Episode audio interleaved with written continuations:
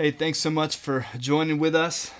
Wherever you find yourself, whether you're podcasting, downloading in, or uh, wherever you may be, we're grateful that we can be together in this form.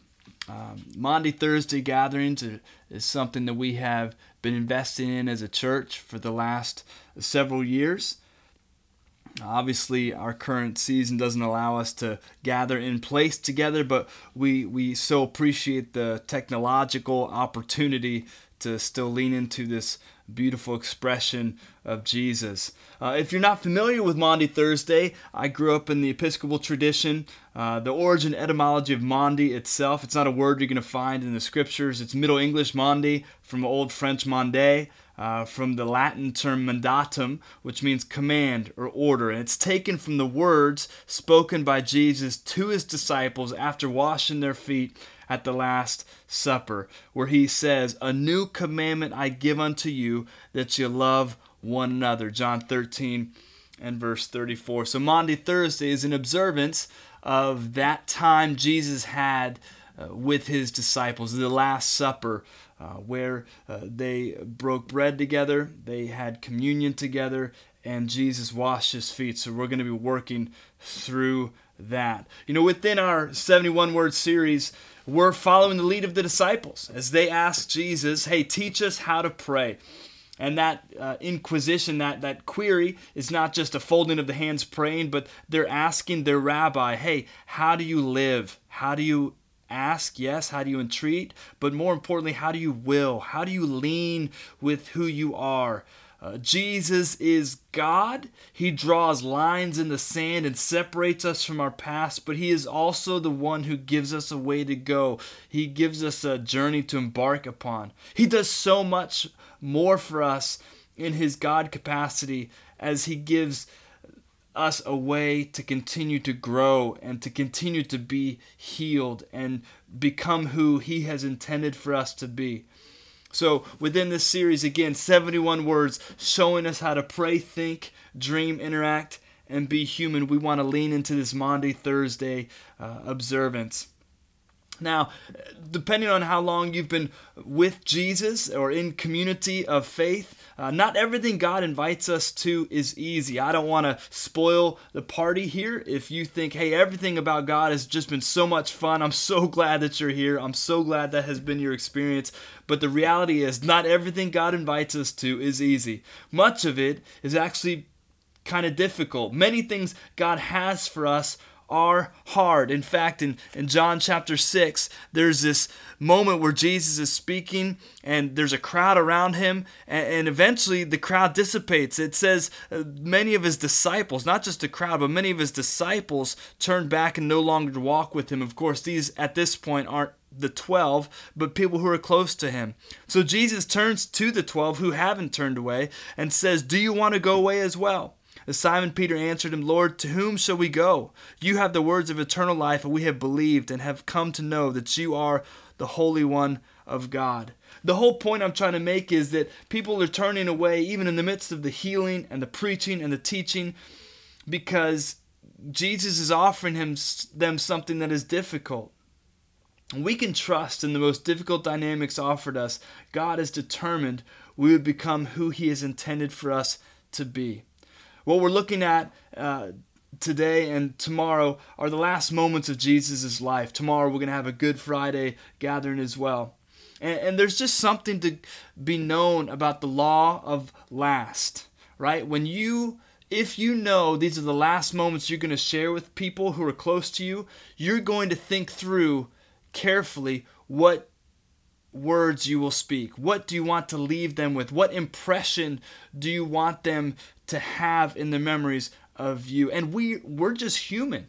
Of course, even God, in the form of Jesus, is thinking through these are the last moments I'm going to have with my disciples. And so we can uh, understand that there's the law of the last, that these words and these interactions are precious to God. And so they should be precious to us.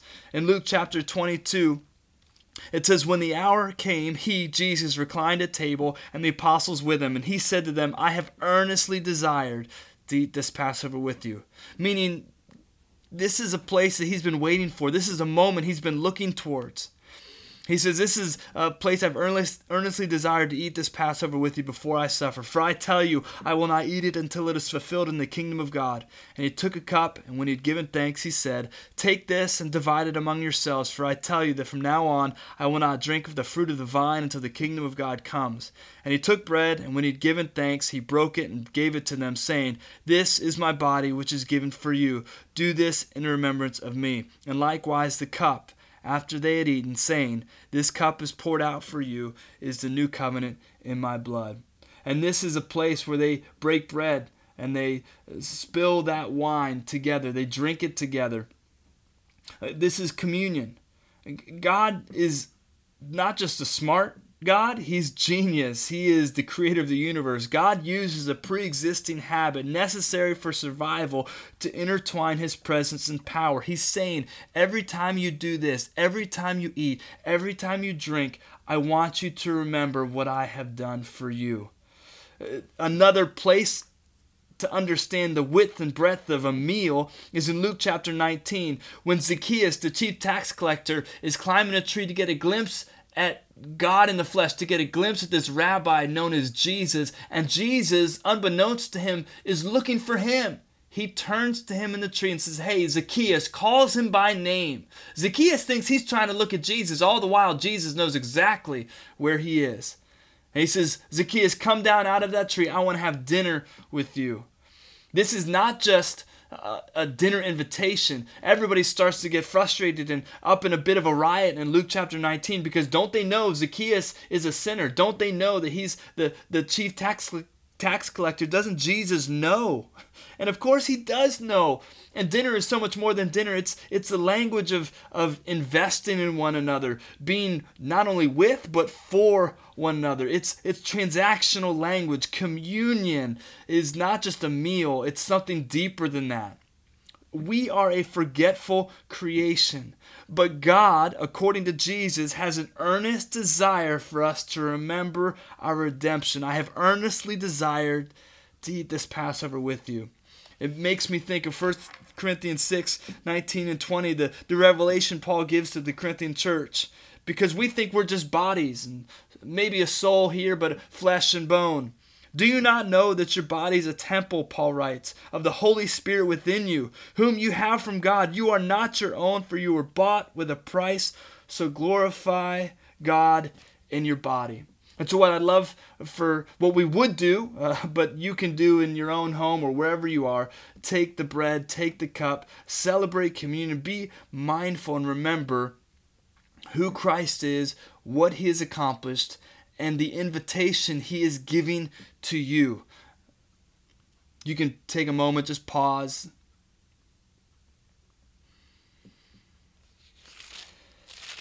If you'd like to turn over with me to John chapter 13, it's just another frame of the same circumstance. God offers us difficult things, He also offers us awkward things. In my own personal uh, journey with Jesus, I remember the process of walking into worship and being uncomfortable as people were seemingly emotional. Uh, some were dancing, some were lifting their hands, uh, and it was more than being difficult. It was awkward. It took a long season for me, and even some days because of where I am and what's going on in my my heart, my soul. Uh, it can be awkward to worship. But God gives us these difficult and these awkward things because He wants us to step into who we really are. Foot washing is not uncommon in Jesus' day. And even still, in many places around the world, similar habits are still engaged, practically, but also more demonstratively for the conveyance of honor. It's not just to wash somebody's feet, but it's to give honor to the person. I mean, just think about in Jesus' day, they're not rolling around in their Nikes or their Adidas or their Yeezys or whatever else.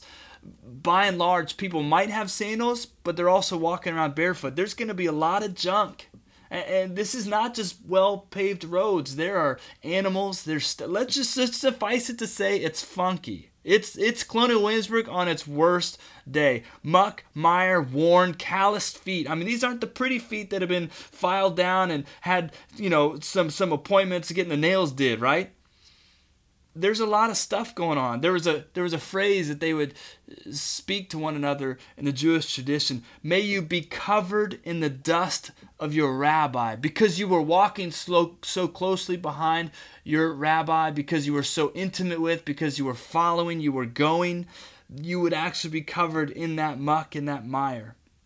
The action of foot washing is not uncommon. But Jesus here in Luke 22 and John 13, as we see here, Jesus is the guest of honor.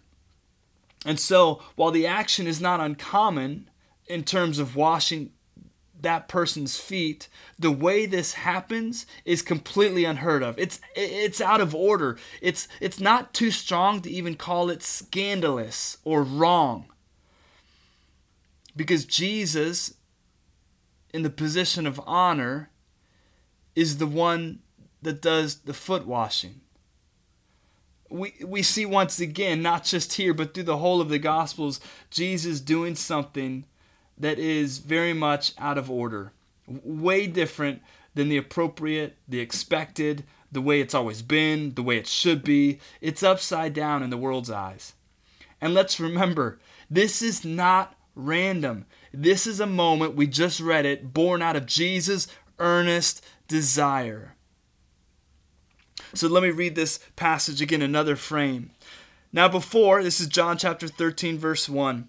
Now, before the feast of the Passover, when Jesus knew the hour had come, again, we see this is the law of the last moment. This is not just a ra- random happenstance. Jesus sees this moment coming, he has seen it coming, and now it is come it had come for him to depart out of this world to the Father. Having loved his own who were not in the world, he loved them to the end. And during supper, when the devil had already put into the heart of Judas Iscariot, Simon's son, to betray him, Jesus, verse 3, knowing that the Father had given all things into his hands, and that he had come from God and was going back to God. Now pause much of what I'm going to share is difficult and awkward, and such is the gospel of Jesus Christ. But it begins with the firm understanding that God is at the center. Jesus sees this moment coming. He has now arrived at this place, but in verse 3, we get this really beautiful principle that we would all do well to plant in our hearts. Jesus, knowing that the Father had given all things into his hands, and he had come from God and was going back to God. It's amazing how nothing can calm a soul in the middle of a raging storm, even in a coronavirus epidemic, then nothing can calm a, a, soul more than knowing, man, God brought me here, God will bring me through it, God will bring me out of it. And keep reading, verse 4. Within that context, he rose from supper. He laid aside his outer garments and, taking a towel, tied it around his waist. Then he poured water into a basin and began to wash the disciples' feet and to wipe them with the towel that was wrapped around him. Jesus, in this moment, and not just here, but everywhere else in the scriptures, this is not divergent from his character. I just want to remind us. But Jesus forever displays when you have any authority, you are to entirely embrace servanthood. He poured the water into the basin. He began to wash the disciples' feet and wipe them with a towel that was wrapped around him. He girded himself. If I could speak to, very frankly, those who are married today, the spouses, husbands, love your wives, serve them. Jesus uh, describes uh, this moment where he is girding himself. He is taking on the form of a servant. No one's telling him to do it. He's doing of his own volition. I'm mindful of Paul's words in Ephesians 5:25 where he looks to the husbands, every single one of us and he says, "Hey, lay your life down for your church for your wife even as Jesus laid his life down for the church." Guys, that is a massive illustration for us to lay our lives down Parents and fathers, don't provoke your children. Serve them. Moms and dads, love them. Whether it's your employers or employees, young people, if there's any ounce of authority in your life to lead, that same ounce also calls upon you within the words of Jesus to love and to serve. And just look at these moments because as Jesus gets up, he pours, he, he washes the feet, he's wiping them. And it says in verse 6 he came to Simon Peter. Now, up until this point, you can just imagine the room, and I don't want to add anything to scripture, but Jesus is the rabbi. He's the honored guest. He's the one that they believe they have followed for three years and they believe is, is going to lead them to victory, overthrowing the Herodians, overthrowing the Romans, uh, restoring the temple. I mean, there's so much expectation. And then he gets up and washes their feet. I mean, this is crazy. You could you probably could have heard a pin drop. They're all just aghast. What's he doing? And he's just going from person to person, from person to person, silently, quietly serving. Of course, Peter always has something to say. So he comes to Peter, and Peter says, Lord, do you wash my feet? Jesus answered him, What I am doing you do not understand now, but afterward you will understand. Peter said to him, You shall never wash my feet. Jesus answered him, If I do not wash you, you have no share with me. Simon Peter said to him, Lord, not my feet only, but my hands and my feet and my head and everything in between. Jesus said to him, The one who is bathed does not need to wash except for his feet, but is completely clean. You are clean, but not every one of you. And he's speaking of Judas, for he knew who was to betray him. Verse 12 When he had washed their feet and put on his outer garments, he took that form of the servant and put on his, his regular garments, he resumed his place of honor and said, Do you understand what I have done to you? You call me teacher and Lord, and you're right, for so I am. If I then, your Lord and teacher, have washed your feet, you also ought to wash another's feet. For I have given you an example, that you also should do as I have done to you. Truly, truly, I say to you, a servant is not greater than his master, nor is a messenger greater than the one who sent him. If you know these things, blessed are you if you do them. Man, I mean, we misunderstand heaven's paradoxes because we exist on earth. We are inundated with either or, right or wrong, us and them. God forever encourages us towards both and. We see it elsewhere glory and suffering, somehow finding a way to be together, faith and stewardship working in tandem, mercy and truth, sinners and redeemed. Here we see the ultimate expression Christ the King and Christ the servant. Later on, when he had gone out, Jesus said, Now is the Son of Man glorified, and God is glorified in him. If God is glorified in him, God will also glorify him in himself and glorify him at once. Little children, yet a little while I am with you. You will seek me, and just as I said to the Jews, so now I also say to you, Where I am going, you cannot come. Verse 34 A new commandment I give to you that you love one another, just as I have loved you. You also are to love one another. By this, all people will know that you are my disciples if you have love for one another. God never creates authority to control or lord over, He creates authority so there can be love in relationship, so there can be service to one another. And and here's the thing, God doesn't serve others because it's new. He's not doing something in this foot washing that has never been done before. He's doing it because it has been ignored. It has always been tilted towards those in quote unquote places of honor and authority. But Jesus flips the script, so to speak, and says, No, if you have any ounce of authority, you are to use every single ounce to serve others. Another passage of scripture that speaks directly to this that we often disconnect is in Philippians chapter 2. And I just want to read it, verses 1 through 11, with this mindset that we have in, in Jesus at the Last Supper and the foot washing experience. Paul writes So if there is any encouragement in Christ, any comfort from love, any participation in the Spirit, any affection and sympathy. Complete my joy by being of the same mind, having the same love, being in full accord and of one mind. Do nothing from selfish ambition or conceit, but in humility count others more significant than yourselves. Come on, church. I mean, these are huge words being shared by Paul. The, the, the use of any, any, any, any. Be of the same mind. Do nothing but count others. Not some, not this one or that one, others. More significant than yourselves. Verse 4 Let each of you look not only to his own interest, but also to the interests of others. Have this mind among yourselves, which is yours in Christ Jesus. He's referring to the example of Jesus. Verse 6 Who, though he was in the form of God, did not count equality with God a thing to be grasped.